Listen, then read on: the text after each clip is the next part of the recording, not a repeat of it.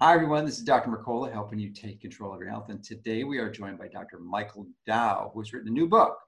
The title of that book is Your Subconscious Brain Can Change Your Life. And he is going to uh, discuss the details of that book with us today, which is really a primary focus of a sort of a modern form of hypnosis. So, welcome and thank you for joining us today. Dr. Mercola, thank you so much for having me. I really do believe that the subconscious brain can help people to change their life. So I'm thrilled to be here. Yes, it has a lot of potential. And you didn't, uh, well, I, I, think people would uh, appreciate learning more about your journey and how you got here. And, and I can just interject my uh, experience uh, with you in that we first met earlier this year in New York at a, a mastermind uh, put together by our mutual publisher, Hay House. Mm-hmm.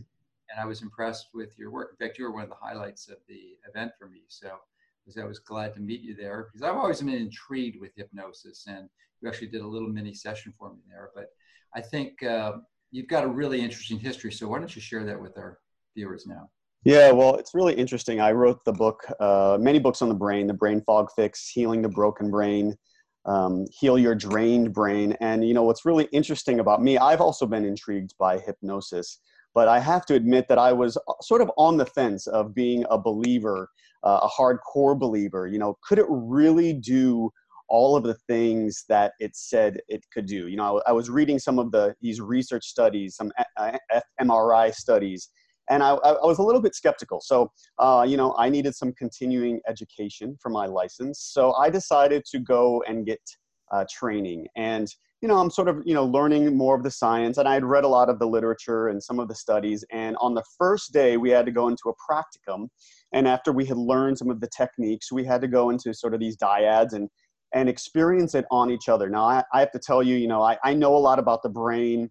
Um, and you know, because I know all of these techniques, you know, mindfulness meditation, and you know, I, I sort of know what people are doing, and I feel like I, I'm I'm not a good subject. And I just thought, well, maybe I could, you know, use this on somebody else, but I'm not going to be somebody who's going to be able to go deep into trance, uh, and certainly not easily. And then, wow, Dr. Mercola, I have to tell you, the first practicum, that that first day, I fell so deep so quickly and it felt you know and and this is sort of what the research shows that it's deeper you know you, most meditation is alpha uh, and hypnosis takes you even into a slower brainwave into theta and that's exactly what i felt and i felt into a deep wondrous trance and it felt uh, it felt almost dreamlike. I would say it felt magical relaxing, wonderful. I sort of would have those, you know, so those, those twitches when you're about to fall asleep because my brain was letting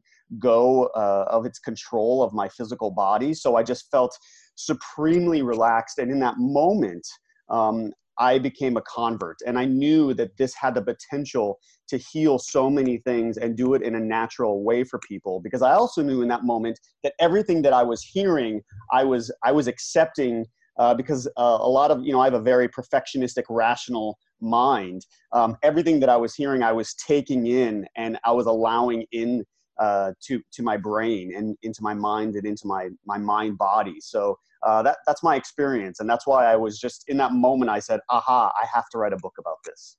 So there are a lot of people out there who do hypnosis, and some of them are not professionals. But you are a professional, and I'm wondering if you could describe to our audience the specific certification and training you have in some of the professional organizations that can uh, certify you to make sure that you're seeing a clinician who is properly trained? Yeah, so I'm a licensed psychotherapist. I also got my advanced training with the American Society of Clinical Hypnosis. Uh, so if you uh, get your training with the American Society, um, it is the advanced training organization in, in the United States that only treats licensed healthcare professionals um, in the uh, science um, of clinical hypnosis, uh, which is different than hypnosis schools, um, which will train lay people in hypnosis. Um, so there is a sort of international congress that recognizes um, um different organizations around the world, and the American Society of Cl- Clinical Hypnosis is the largest training organization in the United States. Um, so I trained with a, a, large group of mental health professionals, uh, physicians, dentists uh, who wanted to add um, clinical hypnosis to their practice. And I think that's um, important because you know it's uh, it is a tool. So you know it's sort of like um, a dermatologist going to uh, get trained in Botox or something. You know, it, it's just it's just one other thing that you can get trained in. Um, uh, and you know, the human brain is is a really complicated uh, organ and entity. Um, so if you are uh, if you work with somebody who has training from the American Society, uh, you you know that they uh, are already licensed and have uh, years and years of training and, and a license um, and malpractice insurance and can bill your health insurance and all that good stuff. Um, and also have additional um, training in clinical hypnosis. So it's, it's your observation that uh, in, implementation of this tool can help one overcome the barriers that are typically there that uh, prevent people from applying some of these principles they're seeking to because of their subconscious beliefs. Is that what you've been seeing? Yeah, that's right. And you know, Dr. Mercola, I think you'll agree that so many of um, the ways in which we diagnose, treat, and I, I don't even think people are really aware of it in, in Western medicine because it is a disease oriented model. We are actually subconsciously training ourselves to become more aware of symptoms, right? So it's it's interesting to me that we are uh, actually training our belief system to monitor for what is wrong with us so and, and i don't even think a lot of people are aware of that but you know slowly uh, you know whether you're watching a commercial uh, on tv for a, a, drug and it's telling you all the symptoms and then part of you starts to you know you don't even notice that you're thinking about it. You know do i hmm, do i feel that way? Um, or you you know you you go to an office and they ask you about your symptoms and they don't ask you how well you are they ask you how sick that you are um, and the subconscious is sort of the opposite of that the subconscious is always looking for um, your uh, you know the place in your body where you feel the most relaxed and then can you take that uh, that feeling and start to spread it around so it really is sort of the opposite uh, of the way that we approach um, disease. It's sort of a wellness model, which I, I really appreciate, and I think people um, in this country at least need need more of these days.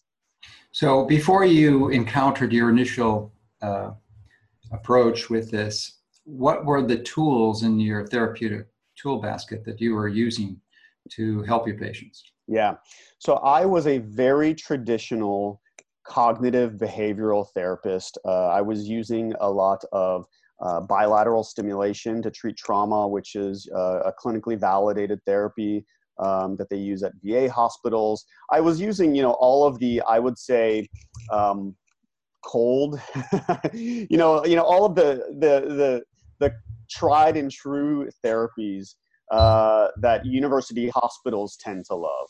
Uh, they're they're manual based. They're uh, the left brain oriented and you know and then when i discovered hypnosis i just sort of had this aha moment and and i realized that you know and, and first of all you know eeg studies have found that hypnosis is now using mostly pretty much all right side of the brain. You know it's not it's not thinking in words it's painting uh, in pictures and images uh, which is really fantastic if you have somebody with uh, let's say trauma who has an overactive uh, emotional center of the brain and and their right side of the brain is overactive so we can sort of uh, unstick that. Um, so I, I, realized that you could integrate, integrate, you know, some of the old things that I was doing, sort of the more rational, logical, uh, dry therapies, with this more, I would say, um, um, magical paintbrush, um, ethereal therapy uh, of, of hypnosis and, and self hypnosis and the subconscious brain.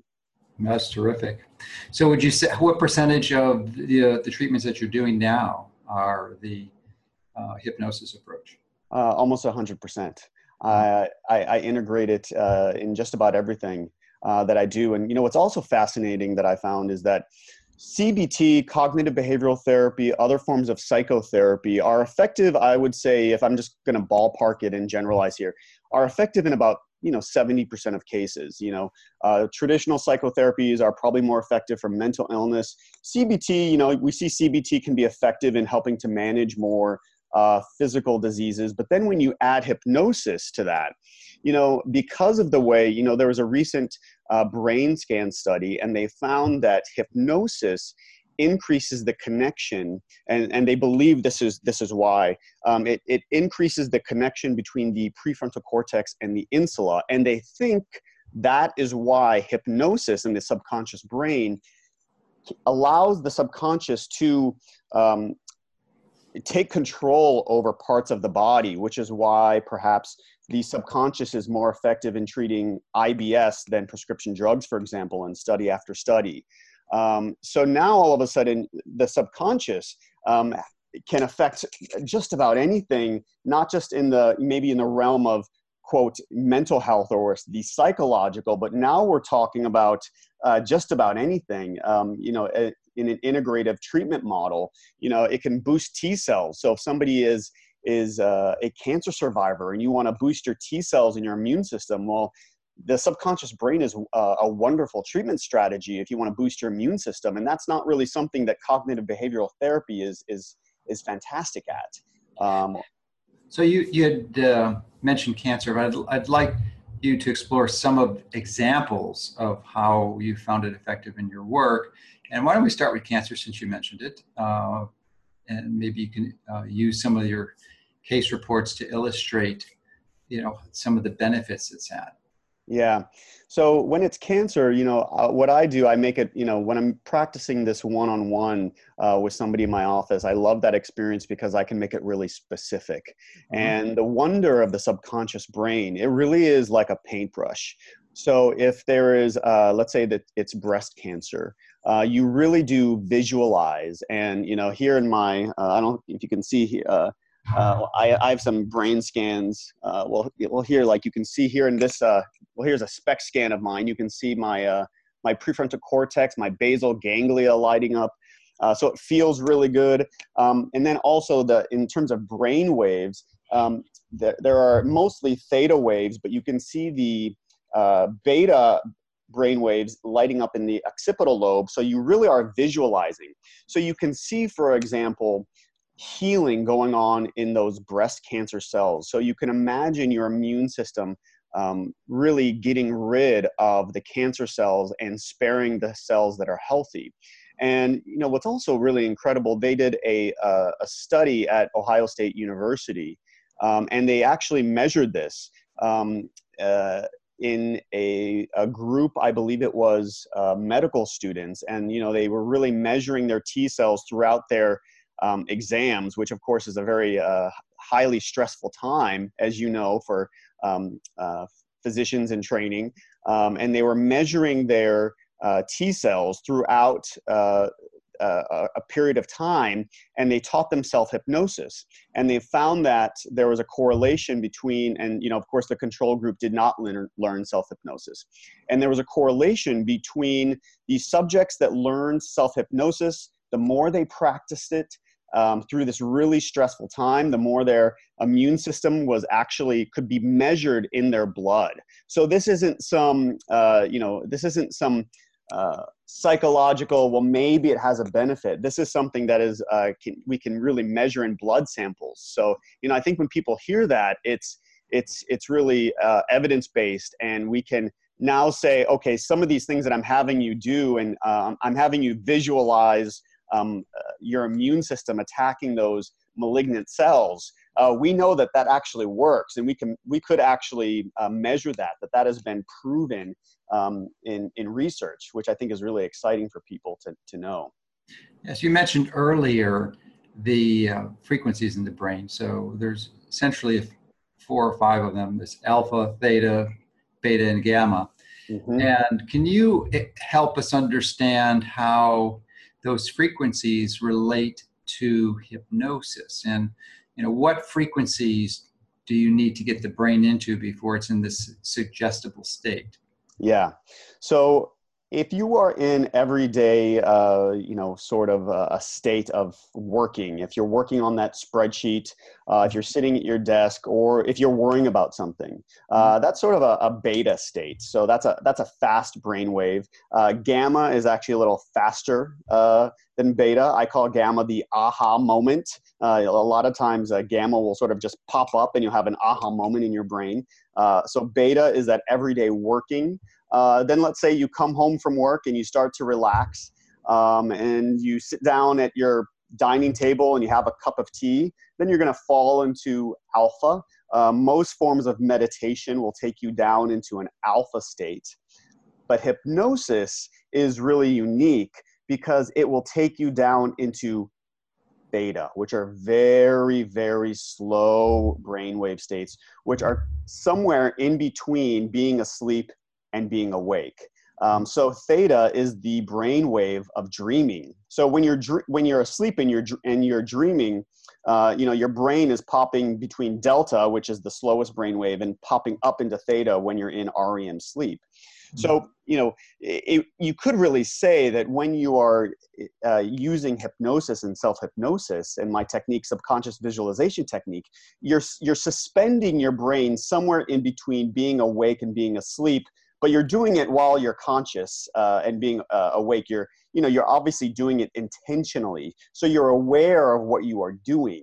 So it's not like you're falling asleep while you're doing it. You're doing it in a, in a very intentional way because obviously when you go to sleep some people can try to dream about something and some people have some success about that uh, in that. But you know, when you use my technique, you can actually say, what would I like to sort of quote dream about? What would I like to re-image in my brain? And you have control over that in that theta brainwave state. Now, theta is a really fantastic brainwave because we know that theta, I, I think theta is the most uh, multi-talented. It is the jack of all trades of brainwaves because it allows the delete and edit button in your brain to work better. So mm-hmm. if you want to go back to something that you didn't like during that day or from 10 years ago and you want to go and delete that file or edit that file or something was haunting you or you want to you know you want to do something that i do in cognitive behavioral therapy if you want to reframe something and see something in a different way you know sort of take um, a, a, meta, uh, a, a highlighter, let's say, and if I were to have you visualize all the things you did right 10 years ago, maybe there's some scene you're beating yourself up about something that happened and you, you know, maybe that person has passed away. But maybe I could have you highlight all the things you did right, and all of a sudden that helps you to have a reframe. Mm-hmm. Theta mm-hmm. brainwaves are really good at that. Theta is also fantastic at helping the brain to access memories. Um, so you're going to find memories you probably couldn't access uh, while you're uh, awake in a conscious beta or an alpha state. So it really is sort of a magical brainwave um, uh, to a lot of people. Yeah, after having a personal session with you, and I was inspired to uh, read a book that has always fascinated me, which is Lucid Dreaming. Mm-hmm. In the book, they have a section that's just that they describe as wild, W-I-L-L-D, which is wake-induced lucid dreaming, and they describe it exactly as being in a theta state, that state where you're there right before you're ready to fall asleep, in which you're highly inducible and you can enter this lucid dreaming. And I wonder if you've had any experience with that.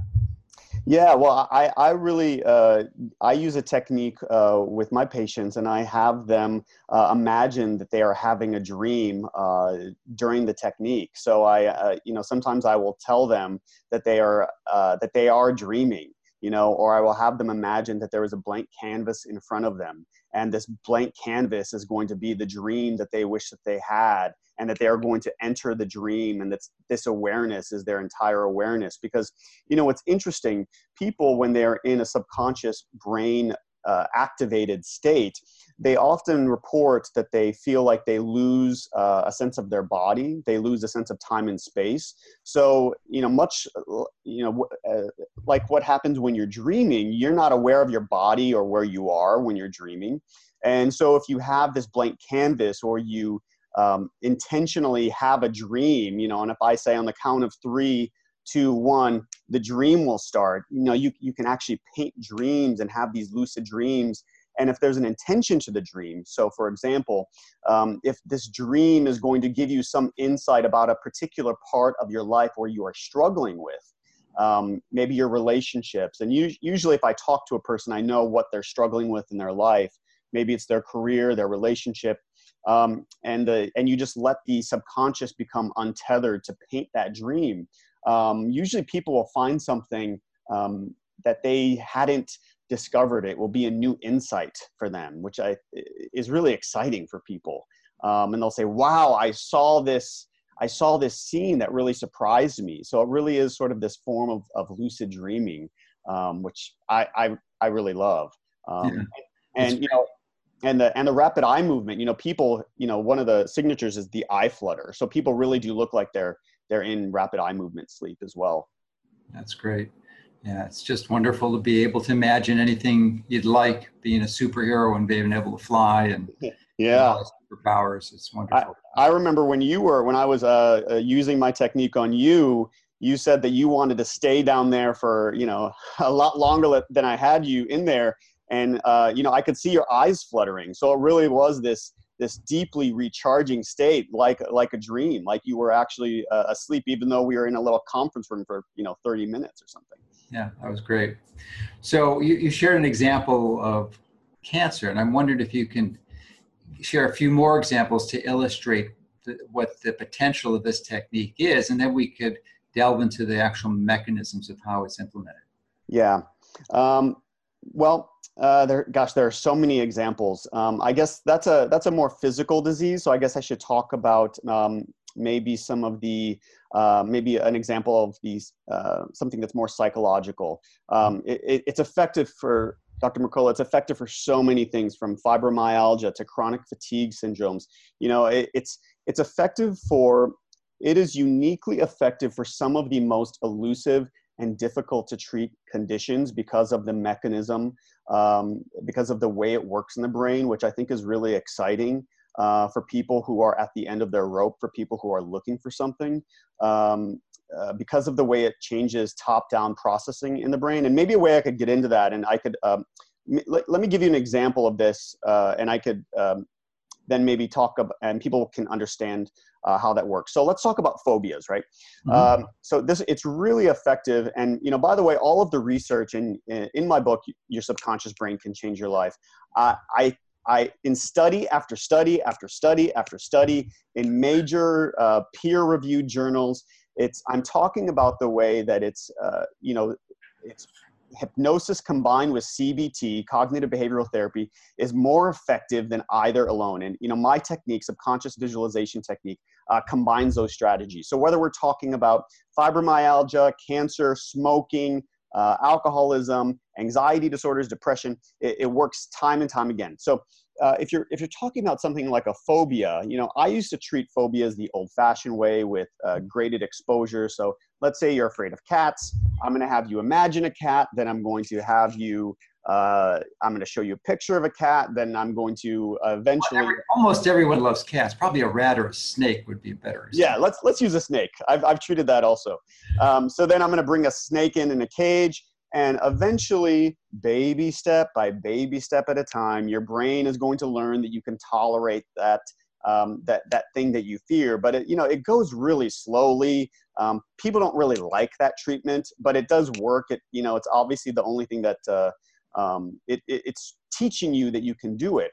Uh, but when we supercharge the that treatment with the subconscious, uh, it it really works wonders, and it makes the uh, it makes the treatment go much faster. And one of the ways you can do that, well, first, um, you can imagine um, much more vividly with the subconscious brain. So there was this study that had, um, and they, uh, this study was also uh, used uh, brain imaging to show just how profound the subconscious brain is. So uh, they uh, burned subjects' hands with something, uh, and then they had in in the second, and then they had them go back again, and they were scanning their brains.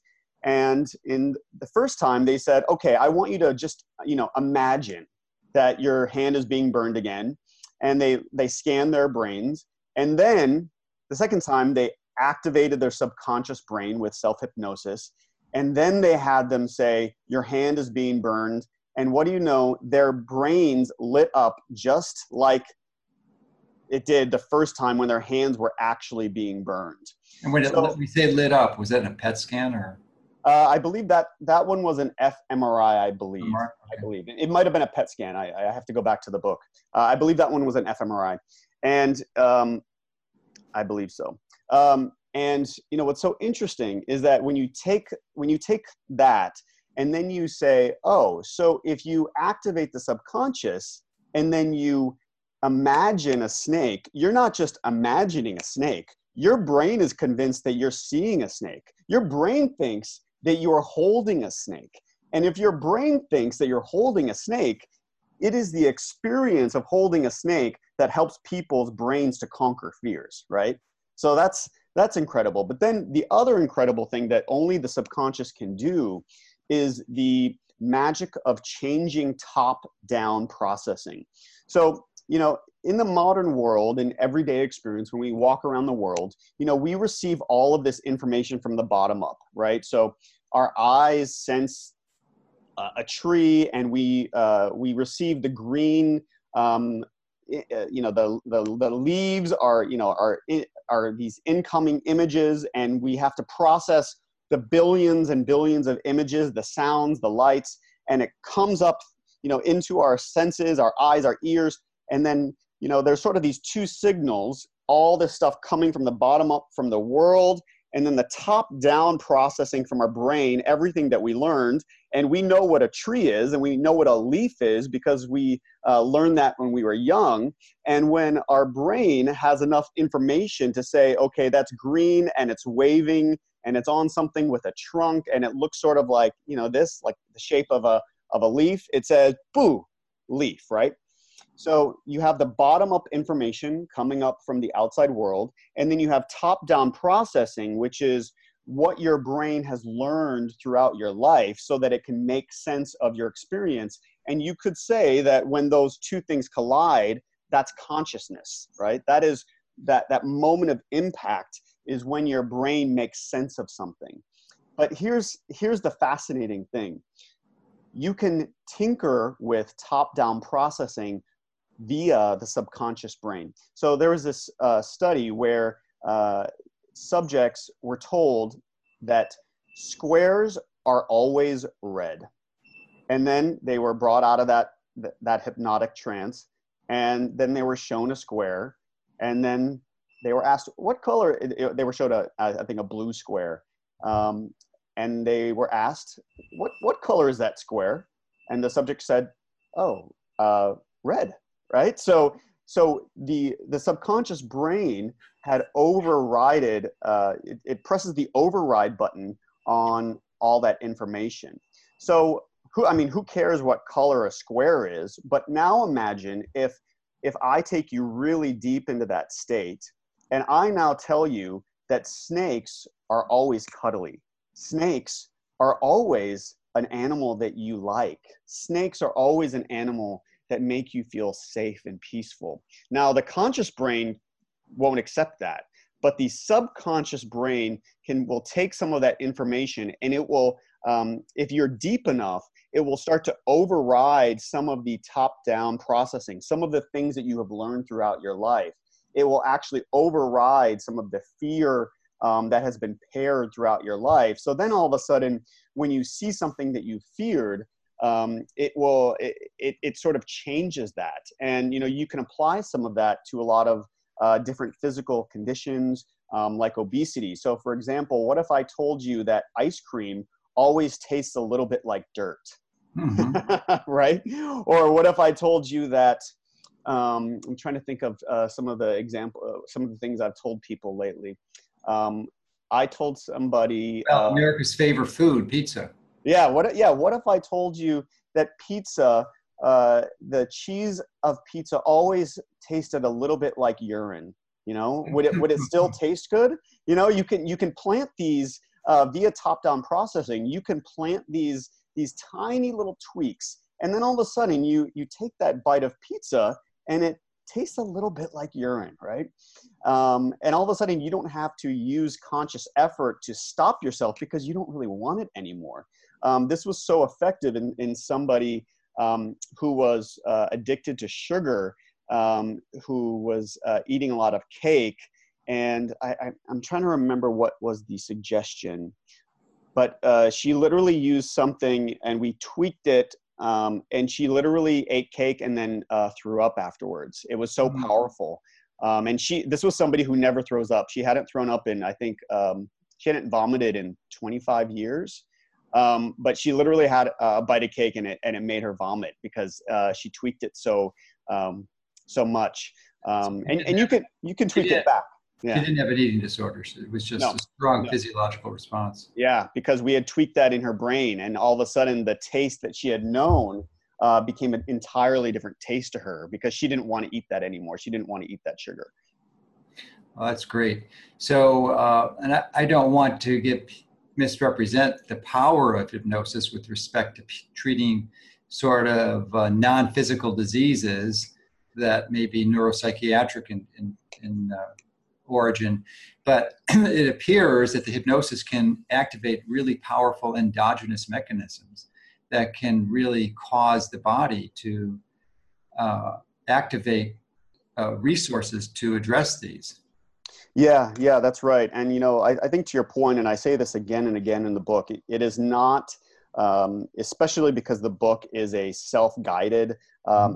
uh, subconscious visualization technique uh, practice. It is not uh, a replacement for people who need um, inpatient care for especially things like eating disorders, but it can certainly be a complement um, to them. And it really does have the ability um, to to access part like as you said uh, these parts uh, of the body these mechanisms that are off limits um, even you know in these studies even better in, in, in some diseases better than medication and certainly without the side effects. Um, so I think that's really exciting and it's just another tool uh, in a toolbox for people uh, that they can use if they're suffering from something like fibromyalgia or IBS, um, cancer, um, heart disease. You know, people, um, th- there's a really fascinating study. It can even change how much you bleed. You know, there was a study that um, told people before surgery that they were going to bleed less via the subconscious. And uh, a control group did not get that suggestion. And then they measured how much each uh, group bled in surgery. And, and so it actually changed the amount that your body was bleeding. I mean, who, who could imagine that that, uh, that the subconscious brain could change something that, that most people would say, well, that's not that's not in our control. That's that's that that certainly could never be changed by by our mind by our brain. Uh, but these these studies show that actually it can. So i think that's really sort of exciting. Yeah it's a great resource and tool. And ha- having put my focus of on uh, improving health on the nutrition component and we believe we've really identified some powerful strategies that can radically decrease and resolve many of the chronic degenerative diseases but there's this issue called compliance. right.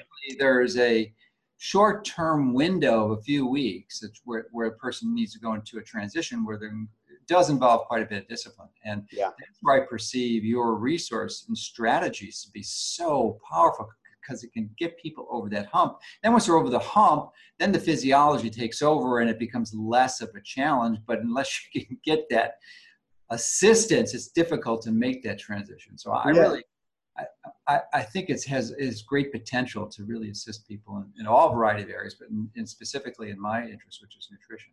Well, you know, Dr. Mercola, I think um, that it's a great pairing. You know, you know, for any of your programs or your new program, or you know, I've worked with other doctors where you know that's exactly what it is. So, you know, I'm I'm helping people. Um, I'm helping people with uh, sort of the motivational piece uh, that's exactly right. So that they can do what the doctor is telling them to do uh, for the good of their health. So if you're telling them, okay, here's what you need to do, I guess my program is going to tell uh, help them with the how. How can you do it? You know, how do they comply? The the motivational piece. Mm-hmm. Which I think is a, a great sort of uh, pairing. It's it's wonderful. So why don't we go into some of the specifics and details of how you do that? Because in the book, you have a number of different scripts that you've written uh, that are interestingly are accompanied with audio scripts because it's it's difficult to read this script when you're in this theta state. So it's obviously a lot better to have someone read it to you. Yeah. Those audio files are online. So why don't you discuss how the mechanism works? You know, and take it through as an example of some of it. Where, and use one of the chapters as an example. Yeah, so there are seven steps. Uh, so the protocol is called SVT, Subconscious Visualization Technique, and you know I got the name um, based on um, uh, my own brain scans. Um, so what's really interesting is my EEG showed uh, again the beta, um, mostly theta brain waves throughout the brain. So that is the subconscious sort of washing over the brain, except there in back in the occipital lobe there was uh, so basically the brain is really slowing down except back in the occipital lobe it's speeding up up into beta brain waves which means that the brain thinks that it's seeing something whatever i think that i'm picturing it thinks that it's seeing even though my eyes are closed so mm-hmm. you know the theta is the subconscious the visualization that's coming from the occipital lobe in the brain uh, technique because it's something that you can use on yourself, which is why I have both the printed scripts uh, and the audio. Because basically, what I suggest is that in the beginning, people use the audio tracks, um, and then as they get better at using the technique, they start to modify it for themselves. So then they can study the scripts and they can see what I did. Because what I do is I, I use my own scripts on myself all the time, but I'm always changing it. Whatever I need that day, I just sort of close my eyes and I'm sort of talking to myself. So, you know, what's really great is people can start to tweak and they, they see the language of the subconscious brain and they can start to, to really, uh, you know, customize it however they need. So that's why I really wanted to have the, the printed scripts in there as well. Um, so there are seven steps. So the way I integrate cognitive behavioral techniques, which is what the research shows, it's, um, you know, it's better to have both cognitive behavioral techniques with uh, techniques of hypnosis together, uh, you're going to get a better effect. Um, so let's talk about, um, we were talking about uh, phobias. So let's talk about phobias and anxiety disorders since I think they're uh, so prevalent. Um, so the step one, uh, step one is you're going to consider the conscious. Um, so I talk about these seven pitfall thought patterns um, of cognitive behavioral therapy. So for example, um, I think uh, when it comes to anxiety, probably uh, pessimistic thinking in the forms of catastrophic worst case scenario thinking is probably uh, one of the most common of the seven.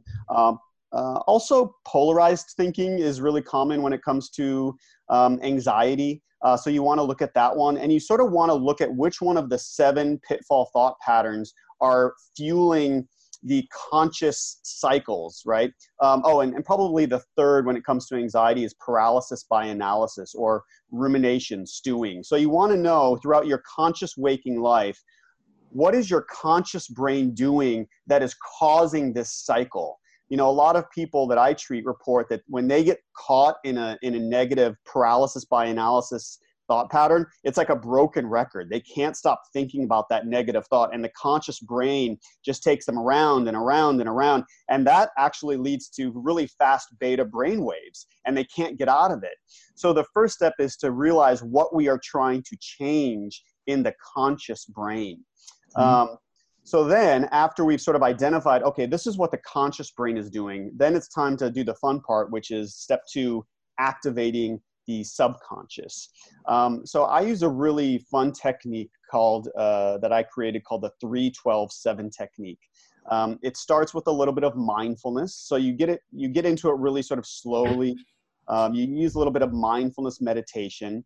Uh, and then the three is sort of as you close your eyes, you're sort of noticing three things that you see, uh, that you hear, uh, three sounds, and then you notice two things that you see one color on the back of your eyelids straight out in front of you and then one up at the top up at the top of the crown of your head as you take an inhale and then on the next exhale you allow the eyes to drop which takes people usually into a light trance and then you just sort of notice that one breath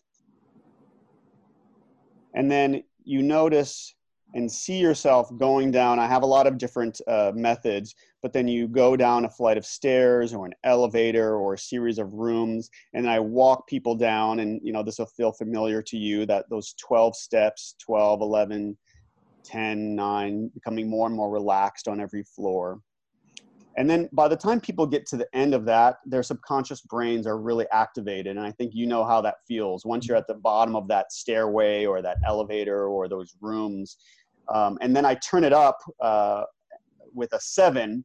Um, and then I have people sort of leave their bodies. So I tell them that I'm now going to count upwards from one to seven and that they're actually going to start to feel like they're floating, that they're going to actually leave their physical bodies as I count from one to seven, that their bodies are going to start to feel warm and light. And if they'd like, they're going to leave their physical bodies so that this awareness starts to feel all encompassing one, two, three, four, five, six, seven. And by the time they reach seven, then it's a really, really deep state of, of subconscious activation. Um, and then we're going to float back. So that's step three. You know, um, now a lot of uh, phobias uh, are not always, but a lot of phobias uh, have have roots in the past. So let's say there is that snake phobia, uh, and there was that time in the uh, seventh grade where you uh, were encountering a snake at your best friend's house, and that snake really scared you when it was, you know, eating some um, its food, which was, you know, some pet mouse or you know, its food or something really horrific or something. Um, so you're going to float back into that memory, and you know, once your subconscious brain is activated, memories are going to start to feel real. Um, and what's great about that is that now the right side of the brain is really activated. It's going to start to feel really real. And then what I'm going to do is I'm going to encourage the activation of the left right eye flutter. So it kind of looks like this left, right, left, right, even more, which most people will do even uh, just naturally. I don't even have to say anything. And, and then I have them re image and edit that file. So I have them start from the beginning to the end uh, and then I have something really interesting in this that no other technique um, integrates in, in the world of hypnosis, which is bilateral stimulation. So in the in the audio tracks, uh, when they press play, they're going to do two things. They're going to uh, encourage the eye flutter from side to side, and then they're also going to hear left-right audio tones as they go through that scene from the past.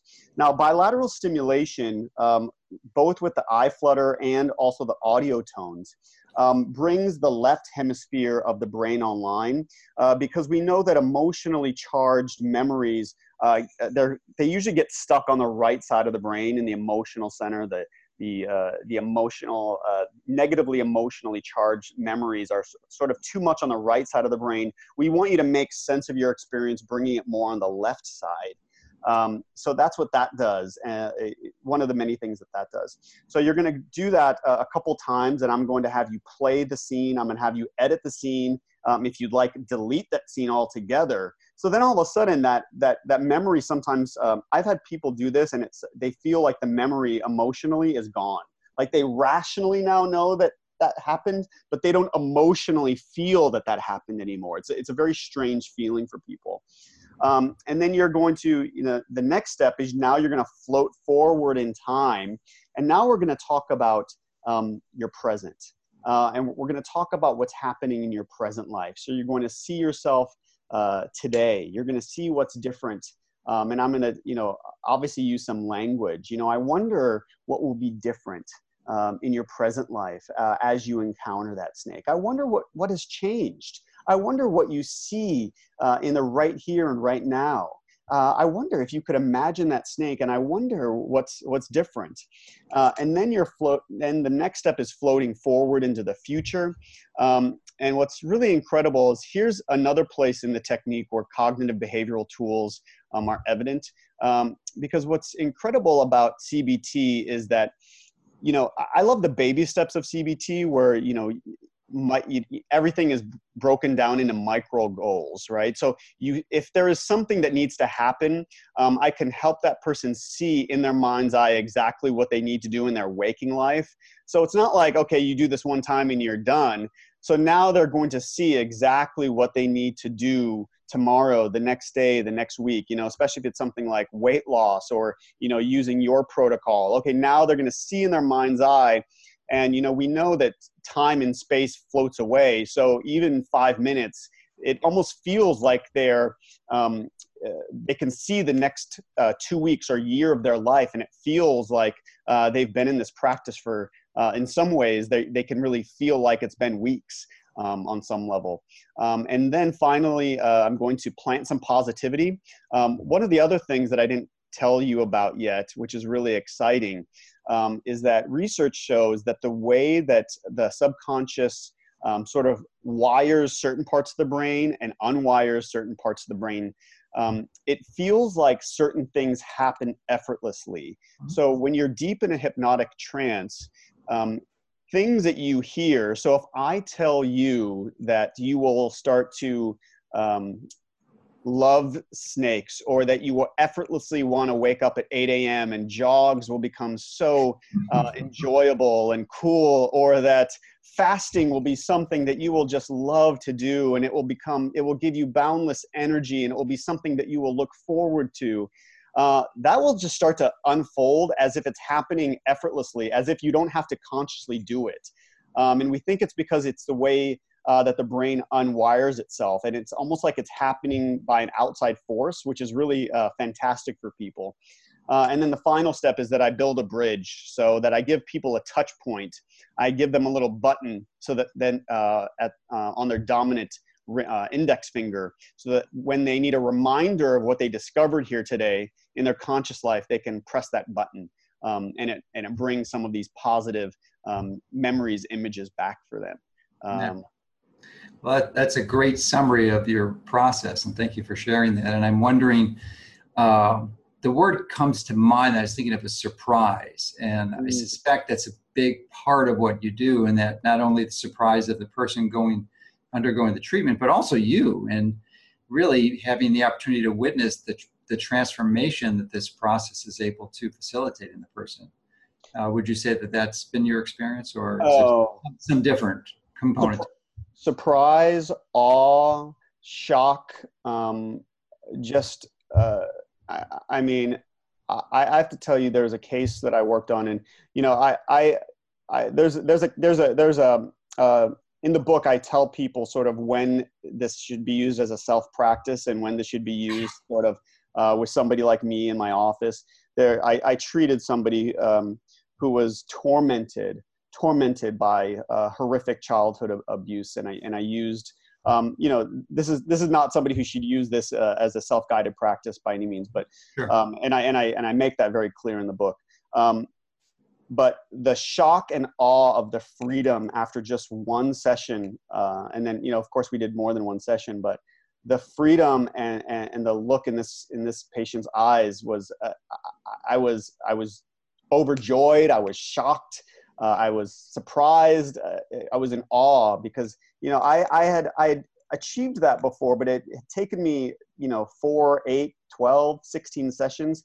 And the fact that i could do it in one or two sessions uh, with people who are in so much pain and in so much suffering, um, especially with what's going on in our world today, shootings and and physical abuse and sexual abuse. Um, I, I, was just I knew that I had to share some version of this with the world in a bigger way. Um, so yeah, I think surprise and you know I think the brain is such a magical, wondrous thing, and it's sort of on some level I, I, I was sort of when I discovered this my technique and I was sort of putting all you know I was I was putting self hypnosis together with CBT, with bilateral stimulation, with mindfulness, and all of these different protocols that I had studied. And then I I sort of realized uh, very early on that it was working and working really well. Um, I, I, just felt so happy for these people um, because I knew that they were out of pain, and that that just made me really happy. Yes, indeed. Now, I imagine a number of people, after watching this, are uh, believing or thinking that this is really too good to be true. And if yes, it's great that it works for all these people, but probably is not going to work for me. So I'm wondering if you could address the concern that some may have that they are not able to get into the state where they're suggestible and these personal transformations can occur. Yeah. Well, I, I think there's a myth uh, that only a few people are hypnotizable. And I think uh, that you'll find that my technique, uh, I, I, I have yet to encounter somebody who is not um, uh, hypnotizable when they use my technique. Um, I, and I think the other myth here is that uh, you're either hypnotizable, hypnotizable or you're not. I think that's a very polarized black or white way uh, to look at this. So uh, remember that it is a skill, and as you use it, uh, you will become better and better. So look at it as a skill. Uh, you will go deeper and deeper, and it will become more and more effective every time you use it. So yeah, I think we're on a continuum of how deep someone will go the first time they use it. Mm-hmm. Uh, but if you use it a hundred times, every person is going to go deeper the hundredth time versus the first. So you know, I, I think that you know, I recommend in, in my book and my program that people are using this a few times a week. And in, in research, um, we're really finding, you know, I, I shared one, you know, uh, a case example of, you know, somebody who felt uh, relief after, you know, one or two sessions. But I think in when you, we look at the research for um, conditions, all, all, of these conditions from anxiety disorders to de- depression to smoking to weight loss to um, IBS, you know, most of the data show that the more people practice, you know, when we're looking at eight sessions, 16 sessions, 32 sessions, um, eh, that's when we're really finding the, the, the, the, the, results. So this isn't something that is, uh, I think people should use this as a practice. And, you know, also remember, just like meditation, uh, hypnosis, self-hypnosis is really the shift from a a, a, sympathetic nervous system activation to a you know or fight, fight or flight to a parasympathetic rest and digest dominant state. So you are really teaching your brain and your body to relax. So it's not like you are quote uh, treating yourself. You are you are just practicing you know. Svt in the way that i have it in the book isn't really a treatment so much as a practice. Um, you know it can help you to relax. It can help you to um, we know that so many um, so many issues flare up when there is stress present. So you know, the more you, just like the more you meditate, uh, the more you use this practice, uh, the more relaxed, the more calm you're going to cultivate, which I think is really exciting for people. And one final concern I think that I'd like to have you address is the issue that many people believe that they might be uh, uh, induced or motivated to do something under this trance that they wouldn't do normally if they were yeah. conscious. So it's a fear I think that that's there, and I think you discuss it in the book. So I'd like you if you could comment on that now. Yeah, I think that's one of the the the myths that that scare people away from anything that uh, you know when they hear the word hypnosis, it's like this bad word. Um, you know, I am not going to coerce you to do anything against your will. You know, all hypnosis is self hypnosis. Um, now, remember that the mind is a very uh, suggestible entity in general. So, as long as you have somebody who has your best interests at heart, uh, like me, uh, I am not involved in a court case trying to uh, access a memory to convict somebody, um, leading you uh, down a um, with you know with something in mind, trying to uh, you know I, I, don't work for the prosecution. I'm not trying to uh, find a, a, false memory of satanic abuse. Um, you know, you know, double-blind witness uh, court proceedings. You know, when we have court, um, you know, sort of those um, those lineups um, where you you know have to enter a room and and and look uh, behind one-way glass at um, um, uh, perpetrators. Uh, uh, ex, what, what do you call those? Um, uh, with um, um, when you're trying to identify somebody. Um, suspects. Uh, suspects. Thank you. Um, the the person in the room also can't know who they suspect because subtle cues of that police person, that policeman or woman, can influence your decision. So, by the same token, if I am unbiased, I am not going to plant false memories. I'm not going to lead you um, into anything uh, that you don't want to do. So um, it is your subconscious brain uh, that is going to lead you to um, uh, ultimate health and healing. And I, I, think it's also important to understand, and I open the book, I think in the first uh, couple chapters, I tell people that your subconscious is actually conspiring in your favor. Um, so I think that's really good news that if, it, if your subconscious is conspiring in your favor and you have somebody like me who has no ulterior motive other than to help you to live your best life, to help you to heal, to reach your goals, to help you to uh, feel peace, to feel calm, to lose weight, to feel uh, less pain, to feel more comfort, to um, you know adhere to Dr. Mercola's new protocol. If that's uh, uh something that's going to be uh, helpful for you, um, then there's you know there's no uh, jumping around like monkeys or you know any of these things that you see in Vegas. Um, you know, I, I think those are that's just a myth and that the subconscious is really a tool that we all use every day. We use our subconscious brains. You know, if you've ever been um, searching for a name and it just pops into your brain hours later, your subconscious was looking for that name uh, the whole time. That was your your subconscious brain conspiring in your favor, helping you, and you didn't even realize it. So I think our subconscious brains can be used for um, our own health, our own healing, um, and we can use it for good. And if we give our subconscious brains a little bit of love and a little bit of attention, uh, they can help us with a lot more in our own daily lives. And I think we could use that uh, right about now. Well, that's great. I like your approach or belief that your subconscious mind is conspiring in your favor. And it, aligns up with my belief that your body wants to be healthy. It's just, it doesn't want to be diseased. You just have to do the right things to, to help it and give it the resources so it can do that. So, the name of the book is Your Subconscious Brain, the Brain Resource Can Change Your Life. And it's available at pretty much any bookstore. Uh, if it isn't, as you're watching this now, will be shortly. You can certainly order it online. So definitely pick it up. And there's magnificent audio tracks that accompany it, and there are links to it in the book. So great, powerful resource. And again, I think books are one of the best investments you can make because for literally a few dollars you can get all the wisdom and, and uh, that is uh, shared from the author and put, took so many years to compile. So thank you so much for all your work in this area. Thank you, Dr. Mercola. I appreciate it.